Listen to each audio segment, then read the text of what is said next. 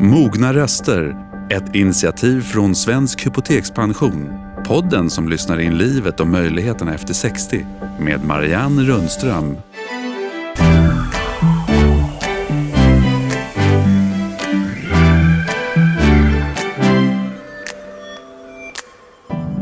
Välkomna och lyssna till nya mogna röster. Kommer ni ihåg ålderstrappan där allt efter femtio var en mest stupliknande färd mot ett oundvikligt slut?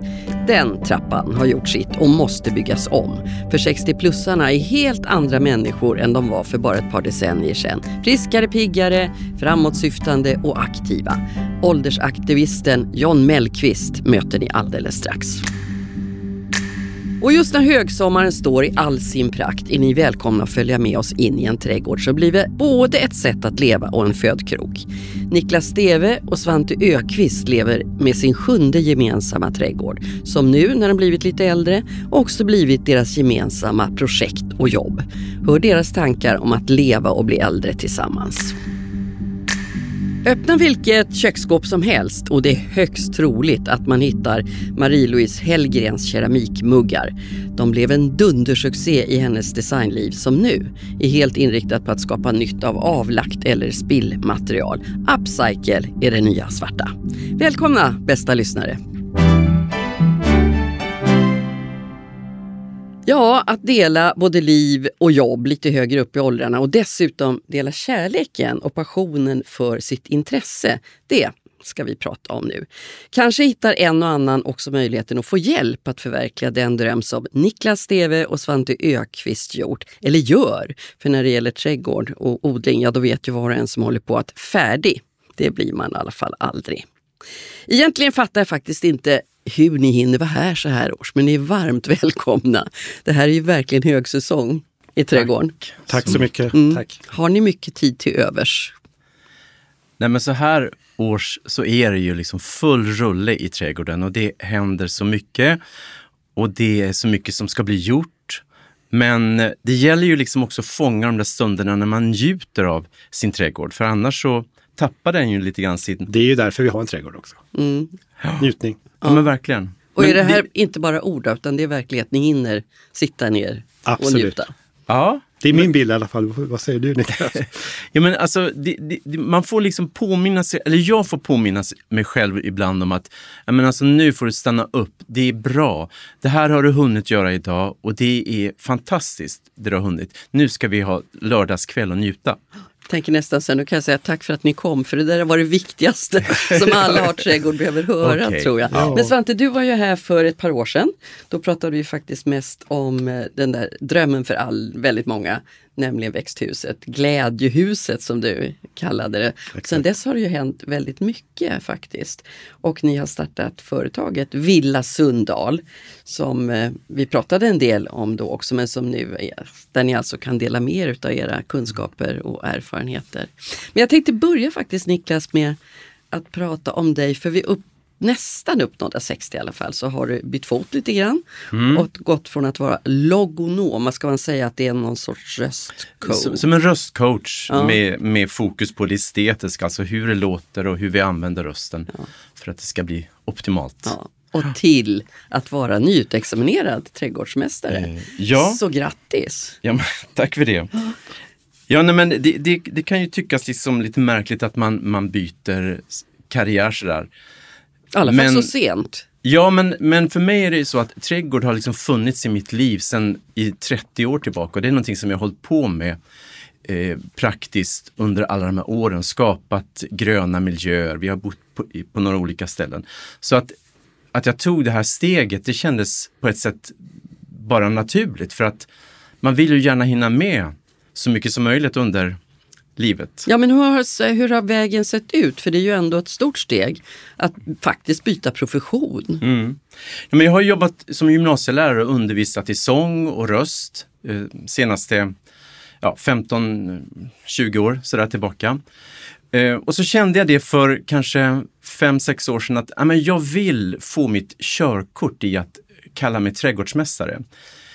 För jag vet att jag kan jättemycket om det här med trädgård och hur man odlar upp eh, sommarblommor och, och odlar grönsaker och sånt där. Så jag, jag är bra på det. Men, men jag kände att jag ville ha det där körkortet. Och då, när jag började på trädgårdsmästarutbildningen Skilbeholm, så var det nästan som en förälskelse att jag kände att, som drabbade mig så hårt att jag kände att jag kan inte stå emot det här. Jag vill jobba med trädgård. En passion. En passion. På riktigt. Ja. Vad härligt. Ja. Men var det faktiskt kanske också en förutsättning, Svante, att det här steget togs för att ni skulle kunna förverkliga det som nu är faktiskt Villa Sundahl, en näringsverksamhet? Ja, li- lite grann av det. Eftersom jag, jag är ju, har ju gått i pension sedan några år och jag har ju jobbat med det här i haft det här i, i, i åtanke att vi ska göra något tillsammans där vi båda kan vara delaktiga och utifrån vårt eget hem.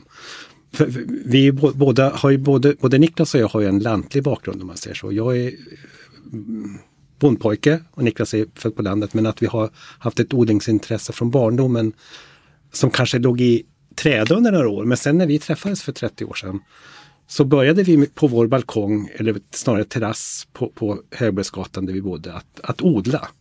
Det, det kom på något sätt naturligt. Mm. Och sen skaffade vi landställe på Mörke och där fick vi en trädgård helt plötsligt. Mm. Och sen har vi utvecklat det här genom åren. I och våra sju olika trädgårdar senare är ni framme vid Villa, i Villa Sundahl. Då har ni tränat en lång period också. Men ja, om ni skulle beskriva eh, varann, vad, vad har Niklas för roll i, i det här teamet? Niklas är ju... Är ju Ja, odlaren. Han är, han är ju sån, sånt finlig. Han, han kan det här med blommor och, och, och, och växter och grön, överhuvudtaget. Att han är odlaren. Och jag är inte kanske lika, lika fysisk. Nej, nej, nej. Det där får han ta. Ja, förlåt.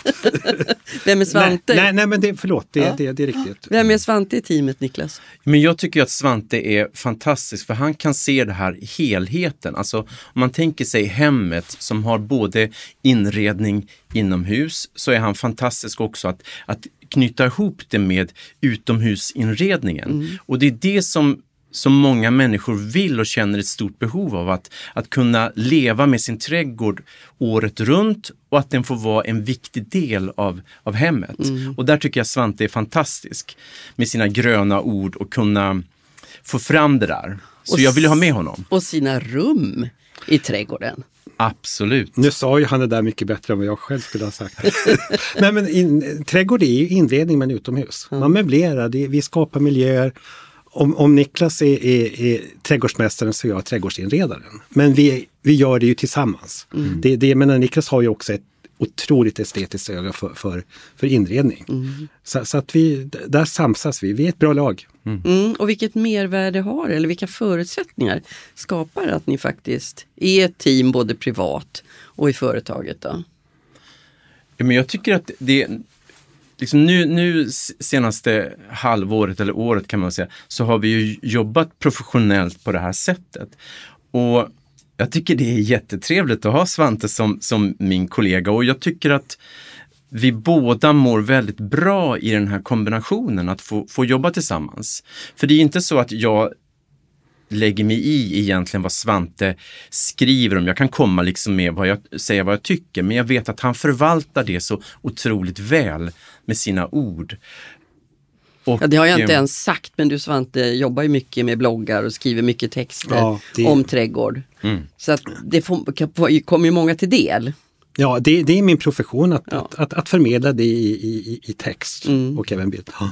Men Niklas, när du, mm. när du beskriver här nu så, så låter det som en sån här ja, som en blomsterrabatt, så ljuvligt blommande hela tiden. Liksom.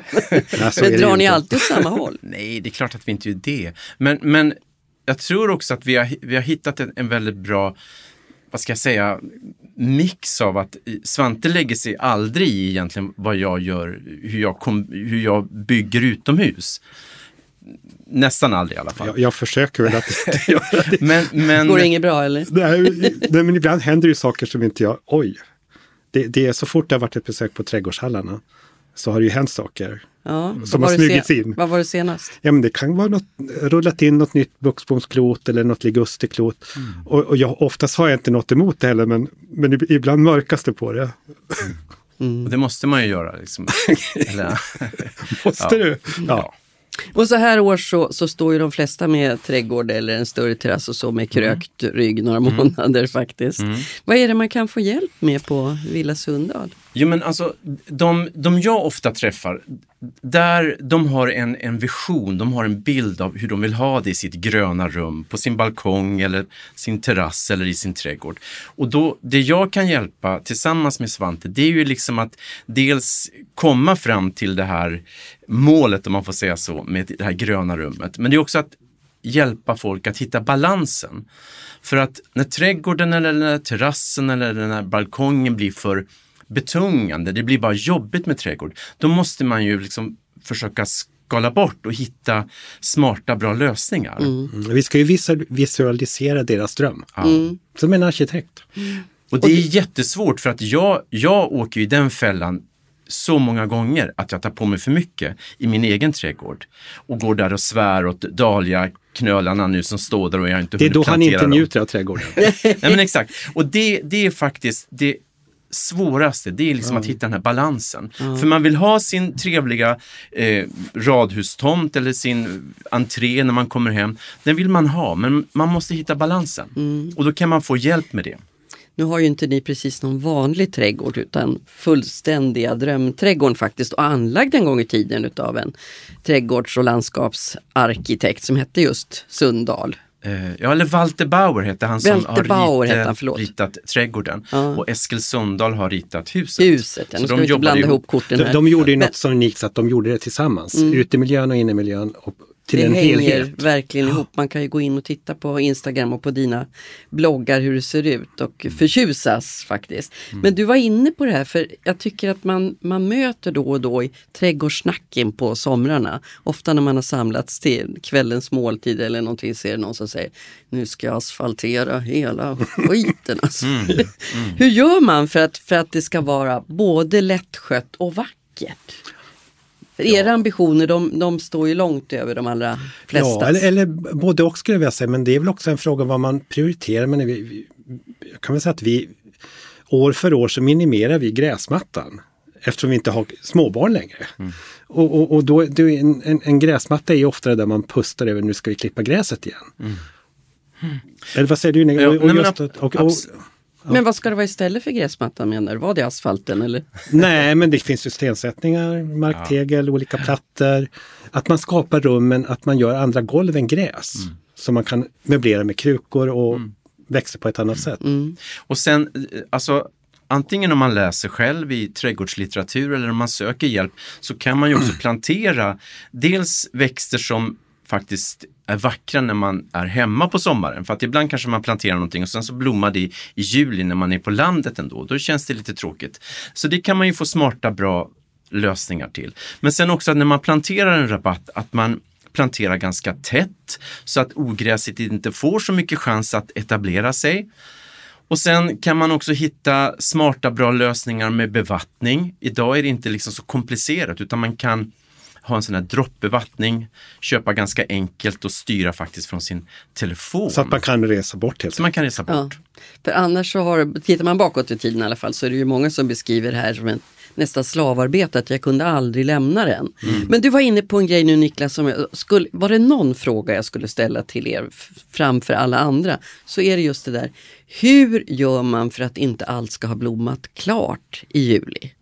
Jag tycker det är så mycket i, i min trädgård att ja. det är så vackert just nu mm. i juni. Helt, helt klart. Jag tänkte på det i morse, att när jag kikade ut över våran trädgård så alla pioner är i blom. Alla aklejorna är helt fantastiska. Det bara blommar överallt. Men, men sen kan man ju också se då att efter den här blomningen, om man klipper bort lite grann av de här blomställningarna, dels kan det komma nya eh, blommor på de växterna. Men sen också det att man lyfter fram bladverket eh, blir väldigt, väldigt vackert. Ska man tänka på det när man köper växter? Att ja. det också ska ha ett bladverk? Definitivt. Och, och också att man, att man kan plantera med, sånt med senare blomning. Absolut. Vi, vi har ju ett spektrum med, med, så att det kommer en blomning i juli, augusti och även i ja. september. Mm. Och det finns ju också både perenner och även mindre buskar och sådana saker som har en fantastisk höstfärg som man kan välja och när man planerar sin rabatt och sin trädgård. Mm. Och det här är råd som egentligen är lika gångbara på en balkong eller en liten Absolut. täppa. Det är eller... jätteviktigt att, att vi har ju hela spannet från den minsta, alltså det gröna rummet kan ju vara från entréplanteringen, bara en förstubro, mm. till balkong, terrass, liten trädgård, radhusträdgård, stor men, trädgård. Men är det något kul för er, när, det finns ju så mycket rådgivning då i företaget, mm. är det något kul för er att göra en entré? Ja. Ah. Alltså entrén är ju det här första intrycket. När man kommer hem till någon så ser man att wow, här står det liksom en kruka med en vacker pelargon eller någonting så här som, som ser inbjudande ut. Välkomnande. Och då är ju det här liksom så otroligt viktigt. Så det är ju mm. första intrycket. Både för ens gäster och för en själv. Mm. Mm. Nu sa ni när man kommer hem till någon, alltså ni är ju som par lite grann sådär som att bjuda hem stjärnkocken. Nej, nej, nej, det vill man helst inte göra. Eller då blir det catering i alla fall. Usch, men, va, men tittar ni, nej, men jag tänker när ni kommer in i en trädgård, vem som helst. Mm. Eller på en balkong eller en, en liten täppa någonstans. Alltså, tittar ni med helt andra ögon och börjar ni genast bygga upp stenmurar? Och... Nej, inte jag i alla fall. Inte på det nej, sättet. Men ibland kan jag ju tänka så här, ja men om jag bodde här, nu har jag ju varit i väldigt många trädgårdar nu senaste veckorna och, och gjort jobb och konsulterat och så vidare. Då kan jag tänka mig så här, om jag bodde här, vad, vad skulle jag välja då? Jo men då kanske jag skulle göra si eller så. Det är klart att man gör det. Jag tror ändå att det, att det är viktigt också att tänka att men de som kommer hem till oss, de ser att vi är inte militanta heller. Det måste alltid få finnas sådana fula hörn. Och, men det är också viktigt att tänka på att många, många letar efter latmansträdgårdar, vad, vad är skötselfritt. Och, men, några sådana trädgårdar finns inte. Nej. Man måste vara beredd att jobba i sin trädgård mm. också. Sen, sen mer och mindre. Plastblommor. Ja, nej, men det, det är inget alternativ. Nej. Men, nej. men, men, men det kräver jobb och, och tillsyn. Men nu delar ni mer av er inspiration på alla möjliga plattformar och plan då. Mm. Men vad hämtar ni själva inspirationen? Alltså jag får jättemycket inspiration när jag kommer hem till folk. Där som du var inne på lite grann. Mm. Att när jag kommer hem till någon och säger men gud vad snyggt de har gjort där. Då, då snappar jag upp de, sådana idéer. Sen finns det ju vissa trädgårdar och trädgårdspersoner i vår historia så att säga. Ulla Molin till exempel som är en otrolig inspiration. Som var, hade sin trädgård, Svante hjälpt mig, på femtio-sextiotalet, sjuttiotalet. Ja, hon, i slutet på sextiotalet flyttade ja. hon från Lidingö till, till ja. Höganäs. Ja. Eller och till en annan plats i Skåne, men det, det är hennes, från hennes sätt att möblera sin trädgård. Och även hon var ju också chefredaktör för, för en inredningsmagasin, så att både mm. i redaktörskapet och hennes trädgårdsmästeri mm. Mm. Trädgårdsinredning tycker mm. man kan mm. Trädgårdsinredning. Alltså Villa Sundahl eh, är ju en, en väldigt speciell plats precis utanför Stockholm. Mm. Eh, med en väldigt kuperad tomt. Ett tegelhus som följer mm. eh, formerna i, i trädgården. Eller man har utgått från det i alla fall antar jag. Mm. Från ett berg kan man säga. Ja. Det klättrar upp på berget. Ja. Just det. Och så speciellt så att det är till och med rabatter inomhus faktiskt. Hur hittar ni denna arkitektpärla?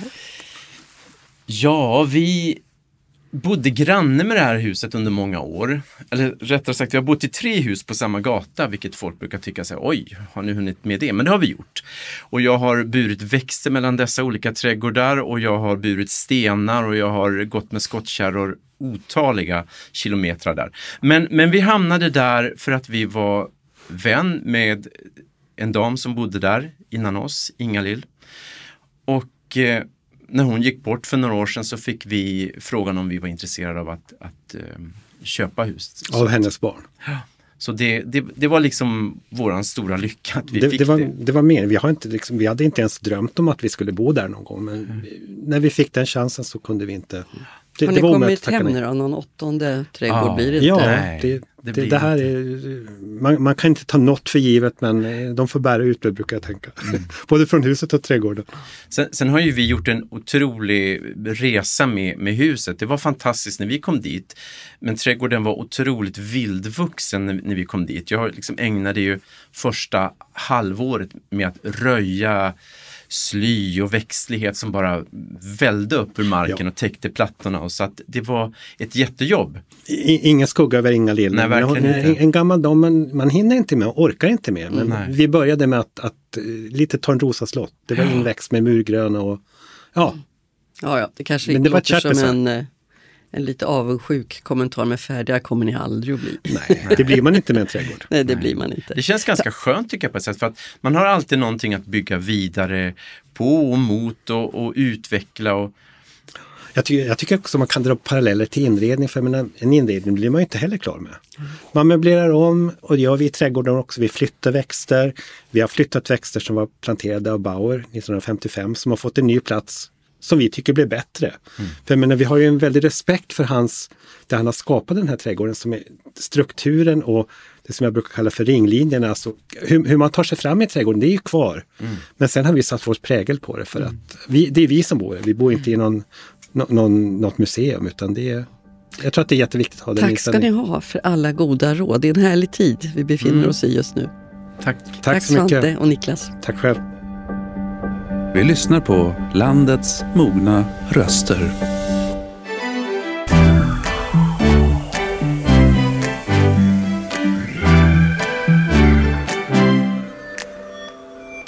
Ja, det är möjligt, till och med troligt, att du som lyssnar dricker ditt kaffe igen av Marie-Louise Hellgrens färgglada keramikmuggar. Någon har räknat ut att sjuttiofem procent av svenska folket hade succémuggarna där hemma.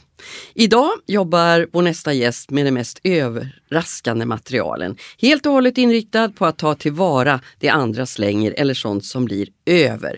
Spillbitar från en av de mest sålda stolarna blev till exempel en mycket uppmärksammad pall. Men det kan också handla om tumstockar, flöjter eller krockkuddar eller för all del komposterbara textilier som färgas med matspill. Upcycling, det vill säga använda avfallet eller det som blir över till nya produkter, kan få stor betydelse för att rädda en hållbar framtid. Och du är så välkommen hit, tack. Marie-Louise Hellgren. Tack så jättemycket, ja. Jag är verkligen glad att vara här. Ja, det är vi så glada för också. Du har ju hållit på med design och hantverk i ja, nästan hela ditt liv faktiskt, fyrtio år. Ja. Men hur länge har den här jakten på avlagt material och spill? Det började egentligen i början av nittiotalet när jag flyttade till Bryssel och um, hade en liten ettåring och så såg jag just... Um, gick på loppisar och sen så just hur mycket skräp det var på gatorna i Bryssel. Mm. Så jag började en form av aktivism då eh, som sen har utvecklat sig och tagit olika former. Och vad kan det där spillet vara för någonting då?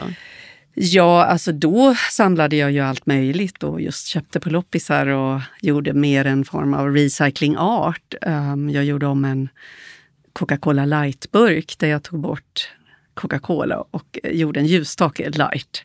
Så det var mycket humor. Men numera är det ju framförallt att jag tar tillvara på överblivet material från olika fabriker och tillverkning i mm, Sverige. Sånt som redan är, har varit i produktion. Ja. Men du, alltså det är klart att man kan med fog kalla dig för pionjär, men du tar ju faktiskt ett steg längre just med det här. Att, att du tar vara på det som blev över när det reproduktionen så att säga är avslutad. Eh, Du har också blivit utsedd till årets miljöprofil tjugotjugo. Så hur började alltihop där? Du, du var i Bryssel, men det måste ju ha funnits något intresse som... Alltså jag tror mitt naturintresse och uh, intresse för... Um...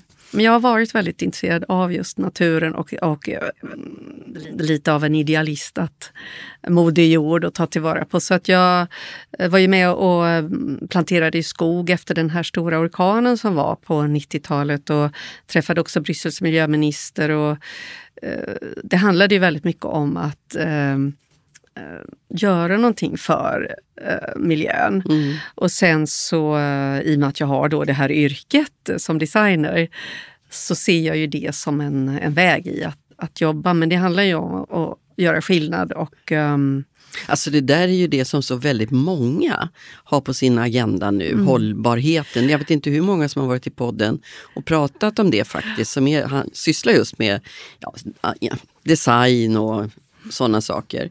Men, men inte på det sättet som du gör faktiskt. När vi pratade innan vid innan här så hade du ett sånt himla bra uttryck faktiskt som jag tog till med. Du gjorde det av själbevarelsedrift. Ja. Vad lägger jo. du in i det? Jo, men eh, jag tror ju att eh, i alla fall på senare år så um, följer jag ju väldigt mycket min intuition. Och intuitionen, det kan man ju fråga sig vad den är. Men jag tror ju att det är mycket själ från själen eller själfullheten, det inre. Så det som driver mig är ju mycket mer en inre eld eller mm. eh, passion. Självklart så ser jag ju problemen, men jag har ju den här inre från hjärtat. Och då kallar jag det själv. Och sen är jag ju från Göteborg och vi är ju kända för ordvitsar. Ja. Ja, första gången du sa det så tyckte jag faktiskt bara jag hörde självbevarelsedrift. Men självbevarelsedrift var ju något helt annat att ta till sig faktiskt. Och det är ju bra för själen förstås, men, men är det lönsamt att jobba på det här sättet? Och där kan man ju också fråga vad är lönsamhet och um, vad har betydelse? Och det här är ju väldigt djupa filosofiska frågor. Och det är klart att uh, jag har ju samma behov som alla andra att betala hyran och köpa mat. Men uh, jag kanske har investerat det lite grann i det där. Det låter kanske pretentiöst, men det, det som man, kan jag vara pretentiös?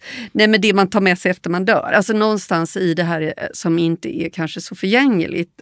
Och uh, har ju prövat att ge bort mina ägodelar uh, tjugohundraett. Kan Le- en designer leva utan ägodelar? Ja, det är utan ju prylar. Totalt motsägelsefullt kan man ju tycka. Men det kanske just därför jag kände att oj, hur skulle det vara att inte ha en massa saker. Men vad eh, hände med dig då? Du eh, gjorde av med allt du hade? Ja, nästan. Nästan allt. Det är, det, alltså det är den där frågan man ofta kommer till när man är ute och du vet, shoppar eller ja, reser eller så. När man stöter på saker som man gärna vill ta med sig hem. Och så brukar det ofta sluta med det. Jag behöver inte det här ändå. Men behoven kan ju inte, det behöver ju inte alltid vara så att jag behöver ett nytt glas. Nej. Men jag kanske behöver glaset och vila ja. ögonen på. Och just att det var färg. Och både du och jag har ju örhängen på oss. Och ingen människa behöver väl örhängen. Det är ju totalt onödigt, men det är ju roligt. Det är jätteroligt, det förgyller tror... livet ja. lite. Så jag tror den här glädjen så... Så när jag sen satt igång och jobbade igen så gör jag det utifrån. Så jag kan tänka att den här drivkraften jag har nu, den är verkligen utifrån en lustfylldhet. Så det är ju inte utifrån visst problemet, men det är framförallt eh, en vilja till att skapa saker som förgyller människors mm. liv. Men du var, blev inte mindre beroende av tingen efter den här? Jo, jag har inte så mycket saker. Jag har två knivar. Däremot är det ju då många andra som har blivit lyckliga av att äga ting som du har designat. Vi pratade om muggarna, det är länge sedan som du slutade med den produktionen. Men det som är nytt och som går i just den här fåran att... att ta vara på spillet, så är det till exempel den här prisbelönta väldigt uppmärksammade pallen mm. som görs utav fjorton spillbitar från eh, tillverkningen av Lilla Ålandstolen. Ja, och det glädjer Ber- mig. Berätta ja. om den där processen. Jo, eh, det började tjugotolv där jag var studieansvarig för ett projekt som heter Studio Redesign där Västra Götalandsregionen initierade, och då var vi tre formgivare, en modedesigner, en textildesigner och jag i Borås. Och då, under ett halvår så fick vi tillgång till industrispill och framförallt textil med lite granna möbler. Och eh, skulle vi se vad kan vi göra av detta? Och de var, vi tillsammans gjorde cirka sextio produkter. Uh, och det är klart, mitt intresse för det här fanns ju redan innan, men då väcktes verkligen, och jag såg hur mycket som blev över. Jag fick en insyn i denna enorma mängd av spillmaterial. Jag fick mm. kunskap kring hur mycket som eldas upp. Och då fortsatte jag med det, och då började jag uppsöka i princip... Um, av många av de möbelföretag som finns i Sverige och Ikea fem gånger mellan tjugotretton till tjugosexton. Och tjugosexton fick jag kontakt med Stolab som har ju det finaste eh, trät eh, i sin eh, produktion. Massiv det är den här trät. Lilla ålan som hälften av svenska ja. rumpor besitter. Ja, ja.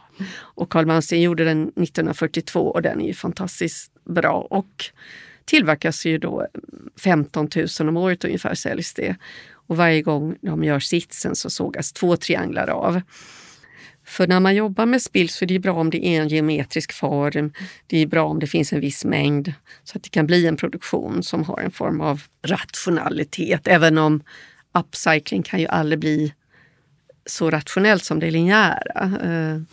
Så då, då såg jag den potentialen när jag var på fabriken. Och så fick jag med mig då några, några hundratal och de skickade den till mig, så satt jag pussla. Mm. Ska, pussla var ordet. Ska, ska man säga att det liksom, de ser ut ungefär som små trianglar? Eller lite rätt, olika rätt. former? Nej, de är rätt. rättvinkliga trianglar. Ungefär samma storlek. Ja. Och så fogar du samman dem som en sol ungefär? Ja, så det, det blir ju faktiskt en spiralform i och med att vad som är så, jag hade ju sån tur där. Och i och med att det är en rättvinklig triangel så blir det en förskjutning. Och i och med det så bildas ju ett hål i mitten. Mm. Och det här hålet kan du då bära pallen i. Så man ska ha tur också när man jobbar med saker. Mm, blev du förvånad själv till och med? Ja, alltså jag, jag satt ju verkligen så som när jag byggde med Lego när jag var barn. Mm. Satt jag och lekte på golvet med de här pusselbitarna på vardagsrumsgolvet.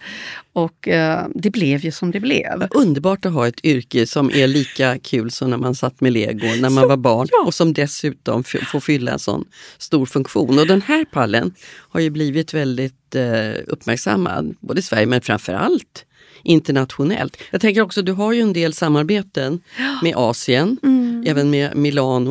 Mm. Men den här bo- borotekniken heter den, eller boro kanske ja, man säger, i jag, Japan, ja. mm. som är så väldigt populär nu.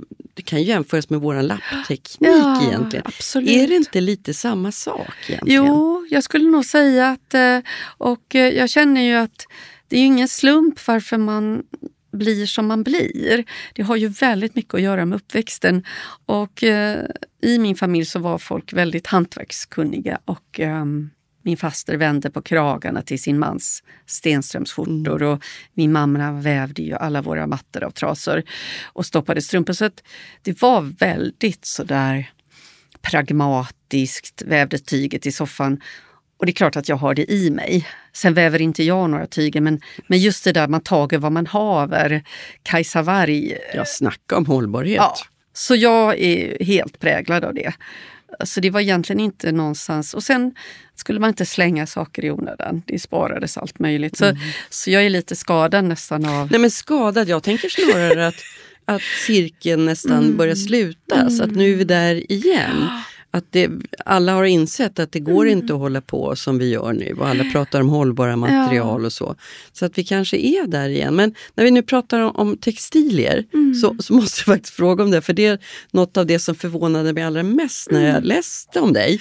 Så är det det här eh, att färga textilier med matspill. Ja. Va, vad är det för köttfärs alla bongola? Nej, sånt? Nu är det ju så att jag är vegetarian. Och, eh, så det är ju matspill från Sorunda Grönsakshavn som jag jobbade med.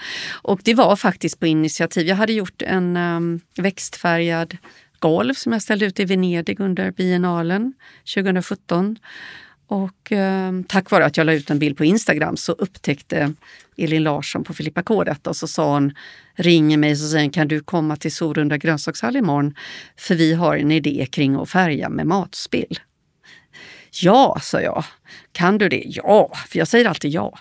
Eh, och så åkte jag dit, cyklade dit och så hittade vi då i dessa soptunnor saker som vi då började med, experimenterade under mellan tjugosjutton och tjugoarton och eh, komposterbar tencel som sen deras modedesigners gjorde klänningar av och som vi manglade. Och det var också från min farmor där.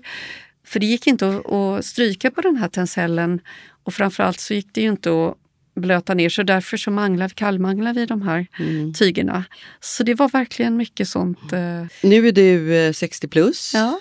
Jobbar ihop förstås med ganska många unga designers. Ja. Va- vad är det för material de kommer att jobba med? Vad hoppas alltså, du många på? Av dem, många av dem vill ju nästan inte göra nytt. Uh, många av dem jobbar ju de jobbar ju både etiskt, social hållbarhet. De har ju väldigt djupa moraliska och etiska grubblerier skulle jag nästan kalla det, för att de ser ju problematiken på jorden och vill göra en skillnad. Um, jag var med och ställde ut på, um, i Malmö nu på Southern Sweden Design Days i en utställning som heter Matter Displaced.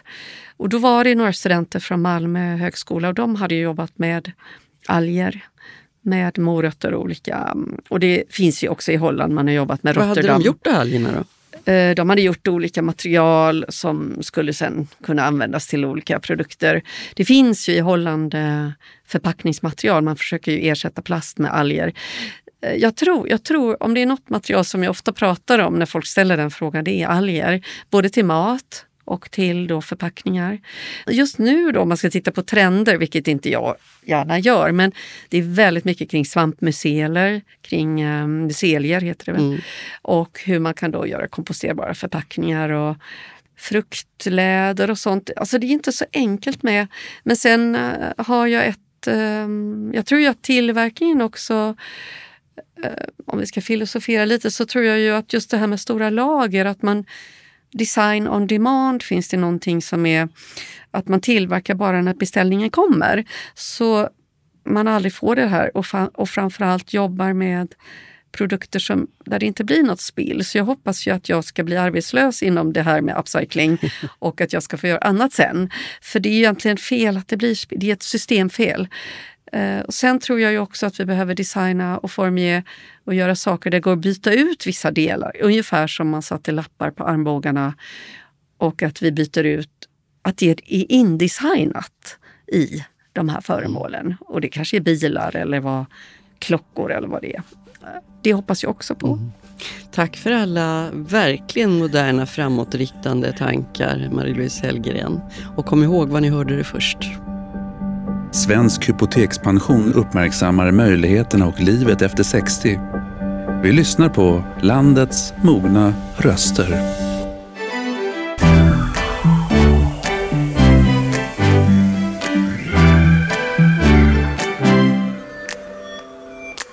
Ja, nog minns ni ålderstrappan, den där pyramidformade bilden som prydde mormorsgenerationens väggar och utedass. Krönet, minns ni, det nåddes vid femtio, sen gick det bara utför. Men nu är det dags att bygga om när ålderismen har blivit en het samhällsfråga. Och jag ska säga välkommen till Jon Mellqvist. Tack så mycket. Som prisbelönt, får man väl säga, superkommunikatör. Ja, man, du kan ha, det är så mycket epitet på dig faktiskt. Men om, om jag säger att du är åldersaktivist, är du med på det? Jag är med på alla titlar, höll jag på att säga. Men, men eh, lite beroende på situation så, där, så får man heta olika saker. Ja, då är du åldersaktivist en liten stund framöver i alla ja, fall. Då. Det går bra. Du har ju ägnat väldigt mycket tid att jobba mot ålderismen. Mm. Eh, och mycket har också förändrats. Ett tecken på det är väl att du nyligen kunde dela ut det första erfarenhetspriset i Sverige. Det gick till Barbro Westerholm, mm. välkänd eh, riksdagsledamot Folkpartiet, som också har varit här i våran studio för inte så länge sedan. Och ungdomsgenerationen, eller ungdomsorganisationen Gubbe. Just det. Ja. Eh, nej men det var jättekul och, och vi, vi startade ju... Eh, Erfarenhetsstiftelsen som det heter för eh, ungefär ett år sedan och pratade ihop oss och sen så bestämde vi oss för att vi, vi ska ha ett stipendium också som vi delar ut som då heter Inhouse och Jon Mellqvist stipendium som ska gå till personer, organisationer eller andra krafter som har verkat för att eh, helt enkelt göra samhället lite lättare att åldras i eh, och det kan ju vara En, en yngre kraft som i fallet Gubbe då, som är ett finskt företag faktiskt från början som har kommit till Sverige också, eh, som har som uttryckligt mål att eh, f- göra äldrevården och äldreomsorgen ska jag säga eh, roligare och mer inspirerande att, att, att jobba i, därför det är viktigt att få in fler som jobbar där, eh, men också att faktiskt skapa, verkligen uttryckligen skapa ett bättre samspel mellan olika generationer eh, för bådas väl och ve så att säga. Så i deras fall så tyckte vi det var spännande. Och i Barbros fall så hon talar ju för sig själv. Alltså hon, hon behöver ju bara dyka upp så händer ju någonting, höll jag på att säga. Hon är ju så väldigt... Eh, hon är en sån, jag skrev det också i motiveringen att hon är verkligen en kristallklar röst i åldersfrågan. Har varit så länge också. Mm. Och behövs så oerhört väl faktiskt. Ja. Nu slutar hon ju i riksdagen efter valet men... fortsätter säkert med den här frågan. Hennes anda lever kvar i riksdagen också, så jag är säker på. Så, för ja. att, eh, många som har inspirerats av henne och hon inspirerar också väldigt många betydligt yngre, alltså flera generationer yngre tycker jag att hon är fantastisk med den rätta. Så att jag tycker att hon kändes, hon var faktiskt eh, det första namnet i princip som kom upp mm. och som inte gick och... Eh, det gick inte att, så att säga, göra på annat sätt än mm. att hon skulle få det. Och väldigt viktigt tror jag med den här unga generationen som också uppmärksammas. För alla blir ju faktiskt äldre. Ingen kommer undan så att det Exakt. Är viktigt. Men du, den här rapporten ja. Du skrev om den nya ålderstrappan som mm. behöver ritas om. Mm. Du står ju själv precis på krönet på den där. Eh, Och nu så i den här rapporten så siktar ju ni på att efter femtio så kan man verkligen fortsätta uppåt. Alltså. Var mm. står du själv på den där trappan nu? Mm. Ja, men jag, jag, jag, jag tänker att när man, när man närmar sig femtio så det är i alla fall en, en ålder där man eh, funderar mycket på just ålder. Alltså det är ju helt naturligt. Så har det nog alltid varit. Den stora skillnaden nu jämfört med, jämfört med hur det var tidigare, det är ju att då var det ju väldigt mycket mer. Alltså dels var ju hälsostatusen en, en annan eh, och man hade liksom en annan utsikt. Man, man, man kunde, eh, alltså risken att man drabbas av saker eller att man arbetade hårt eh, så att man liksom, man slet så att man, kroppen var slut helt enkelt. Gjorde ju att man, man var inte lika kapabel eh, helt enkelt efter femtio. Nu när allt fler blir kunskapsarbetare, man fortsätter, man mår och står bättre så att säga än vad man gjorde tidigare. Vilket gör att femtio är ju snarast, det är fortfarande en viktig, ska säga, avsats eller platå, ska säga, åldersmässigt, men det är ju mer snarare att man en, en plats där man funderar en stund om man är man på rätt ställe, ska man göra någonting nytt. Eh, det är ett bra tillfälle att liksom eh, att skifta. Det är ju också rent liksom biologiskt en ålder där det händer mycket både för män och kvinnor och man man förändras en del eh, och somliga förändras desto mer, men det är många som tar liksom ett nytt steg då. Mm. Så. Fast alla de där fördelarna du räknar upp nu, de verkar ju inte riktigt ha fått fotfäste hos svenska arbetsgivare. Ser du verkligen annonser efter folk som är ja, sextio plus vänder vi oss till, men mm. även femtio? Ens femtio ska jag säga. Ja, nej, men först tänkte jag bara svara på det, den fråga du ställde, för jag svarade aldrig riktigt på den, var jag själv befinner mig. Jag känner mig, jag känner mig lite grann där att jag har, jag är på väg. Jag, jag, jag, personligen så känns det som att jag äntligen hittat det som jag verkligen, på det sättet jag ska jobba på. Och liksom, jag kan verkligen känna igen mig det här som många beskriver, liksom när barnen har blivit större och man har liksom, man får en annan typ av energi och man kan faktiskt eh, använda sin erfarenhet på ett annat sätt. Så att jag befinner mig lite där. Man är lite pirrig sådär för att jag tycker det känns mycket man kan göra fortsatt framåt liksom. Mm. Så det är väl det. Eh, men efterfrågas du i arbetsplatsannonser? Alltså jag, jag tror att jag, precis som många andra i min ålder, får, om jag skulle vända mig ut mot arbetsmarknaden så måste jag fundera över hur jag gör det. För att eh, man, man kommer inte, alltså man, man måste beskrivas vad de år som man har extra har gett. Kan man inte göra det på ett bra sätt, då, då är det ju så att då, då hamnar man i den där så kallade screeningfällan då, där, där man liksom sorteras bort på förhand därför att man tar någon som är, är mer precis passande för rollen erfarenhetsmässigt och um, ja, kompetensmässigt sådär. Men, men jag vill ändå hävda att lär man sig formulera vad man ska göra av den erfarenhet som man har extra, och eh, jag brukar använda ordet bonuserfarenhet, så är det ju en styrka. Och eh, det är faktiskt så också att eh, ja, men många gör ju det, och det, det är ju så naturligt att man söker jobb på samma premisser som de som är tjugo år yngre gör. Eh, det går liksom inte eh, mm. riktigt. Därför att människan har så mycket förutfattade meningar så att man, man hamnar liksom i en annan folla direkt. Fast jag tänker att den erfarenheten som är så viktig, mm. det är ju ingenting som syns utanpå. Och nu lever vi ju en tid där yta och utseende inte minst premieras ja. otroligt mycket. Alltså, vad, vad ska ja. till för att den här sextio-åringen ska bli attraktiv?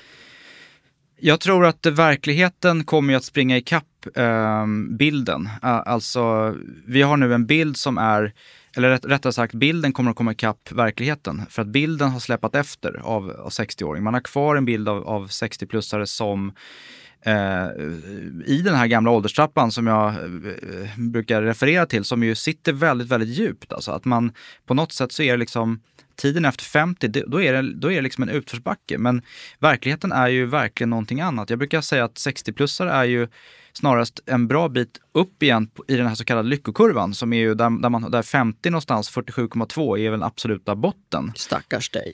Ja, exakt. Jag, jag stod faktiskt på en scen och pratade om just det här när jag insåg att jag var fyrtiosju komma två eh, i princip. Så att det, det, det, det, men, och jag mår ju eh, bra. Så att, så att i mitt fall så jag tror att det där kan se väldigt olika ut, men vad, vad, vad statistiskt sett så är det väldigt väl beforskat att, att man, nästan alla, höll jag på att säga, både även primater, alltså apor, går igenom eh, en slags medelålderskris i någon form. Det behöver inte se ut exakt som en U-kurva, utan det kan se ut som en liten, det blir som en liten, um, en liten knyck, ja precis, på, på en kurva. Men faktum är att sen går det faktiskt uppåt.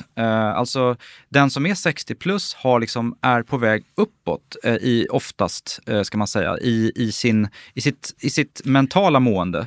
Känner sig mer tillfreds med sin situation. Man kan ha, visst man kan ha någon, någon krämpa eller något, något sånt där som har börjat liksom kännas av lite, lite lätt sådär. Men, och en del kan ju drabbas av hälso, alltså andra hälsoproblem som är större såklart. Men, men tittar man generellt sett så... så statistiskt så, så är man liksom på väg uppåt. Alltså de flesta mår mm. bättre och känner sig mer, man pratar om alltså, age satisfaction. Alltså man, liksom är, man, är, man är helt enkelt nöjd med sitt, sitt liv och som man har det nu och sin situation.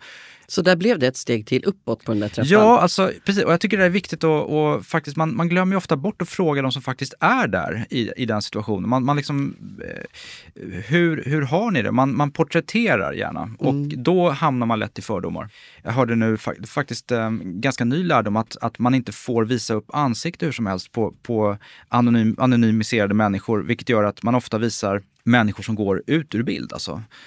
Men, men visar man en rygg på en människa som går ut i bild, det säger någonting. Det är svårt att ta... Jag, Hej då livet faktiskt. Exakt va. Och har man då nyheter som man faktiskt ser, där det står att... Det finns en nyhet till exempel som, som, där det stod äldre får, av, får arbeta längre då. Enligt regeringen har bestämt att äldre ska få arbeta längre. Och så visar man två stycken mörkklädda som går ut ur bild med käpp liksom.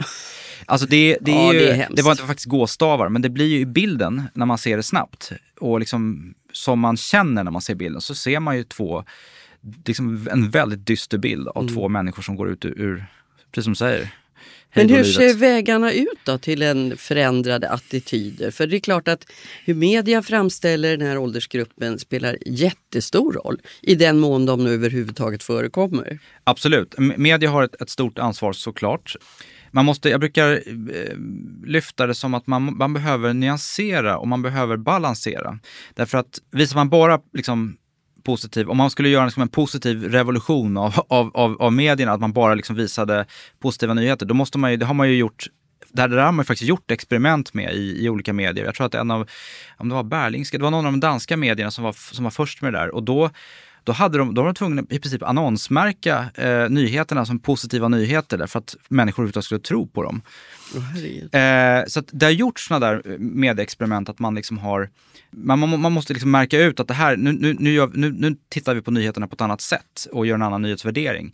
Men... men eh, så att jag tror att man, man behöver definitivt balansera upp den, de här ofta negativa... stereotypa porträtteringarna av, av äldre, och så att man inte bara gör det heller med såna här otroligt eh, vad ska man säga, superpresterande eller som hoppar fallskärm vid hundratvå och sånt där, som är väldigt kul att se såklart, men det blir också en, en väldigt eh, vad ska man säga, obalanserad bild. Man vill ju se det här hel, allting däremellan. Ja, och ge lite kanske dåligt samvete, eller man känner sig så oerhört ynklig när man ser dem där. Men jag tänker på din egen insats nu, för du är som du sa eh, På, på krönet på ålderstrappan då. Men du har ju hållit på med den här frågan jättelänge, ett decennium, och du syns nästan dagligen, så lägger du in och ut något inlägg mm. som handlar om, om åldersfrågan på något sätt. Mm. Va, vad är bottnar ditt eget intresse i? Ja, för du skulle på... ju kunna vänta i evigheter innan du tog tag i det här. Ja, men jag tycker att det är spännande ämne på, på, på riktigt så att säga. Jag har liksom inte... Jag, jag insåg... Jag, jag, jag engagerade mig i frågan för... Det var kanske sex år sedan och sånt där eh, som jag bestämde mig för att liksom skriva någonting varje dag eh, i frågan. Och det gjorde jag efter att jag eh, har föreläst mycket om framtidsfrågor och sådär, och där, där liksom ålder har varit en, en del, men en, en, en liten del av, av mycket annat. Men eh, när jag höll på med det så, så sögs jag verkligen in i ämnet. Jag tyckte det var spännande och, och eh, både titta vart vi är på väg eh, och fundera mycket över eh, hur, jag har funderat mycket över hur Hur ska det gå till? Alltså, det pratas ju redan om att vi ska bli tvåhundra år till exempel. Eh, och samtidigt då så har ju många svårt att få jobb efter fyrtio redan. Liksom. Och då tänker då ska man, pensionen räcka väldigt länge. hundrasextio år till, vad ska vi göra av de åren? Liksom? om, man, om man ska vara lite, skoja lite. Men det, det finns många frågeställningar som vi inte liksom har vridit klart på. Därför att, därför att det, jag tror att det är det som man måste göra. Man måste vända och vrida på frågorna, och man måste ha en varaktighet i hur man jobbar med ämnet. Och det var det som var min... min ingång. Alltså, jag tänkte att jag ska, jag ska försöka göra någonting litet varje dag och se vad det ger. Och sen, och det som händer då, det som är lite kul när man gör det, det, det har jag liksom noterat själv nu, det är att man, man blir mer och mer intresserad själv också. Man får med sig andra som tycker att det är, det är också ett spännande ämne som, som gärna hänger på och sådär. Men man, man, man, man går ner djupare i det själv och man, man successivt så blir man liksom mer ett med ämnet på något mm. sätt. Och ny kunskap lite grann för varje ja. dag. Det tackar vi särskilt för. Nej, men jag tycker det är kul. Så det är väl egentligen, det, det är helt och hållet intressedrivet och, och sen, sen det ena leder till det andra kan man säga. Mm. Du kan ha tjugo år kvar till pension, kanske ännu mer då, för vad tror du har hänt med den här frågan när du går i pension? Vilka framsteg ser du framför dig? Ja, jag tror ju framförallt, jag tror att vi kommer jobba annorlunda eh, på flera sätt. Jag tror att vi kommer att, fler kommer att hålla på längre. Det kommer vara mer normaliserat att, att hålla på längre.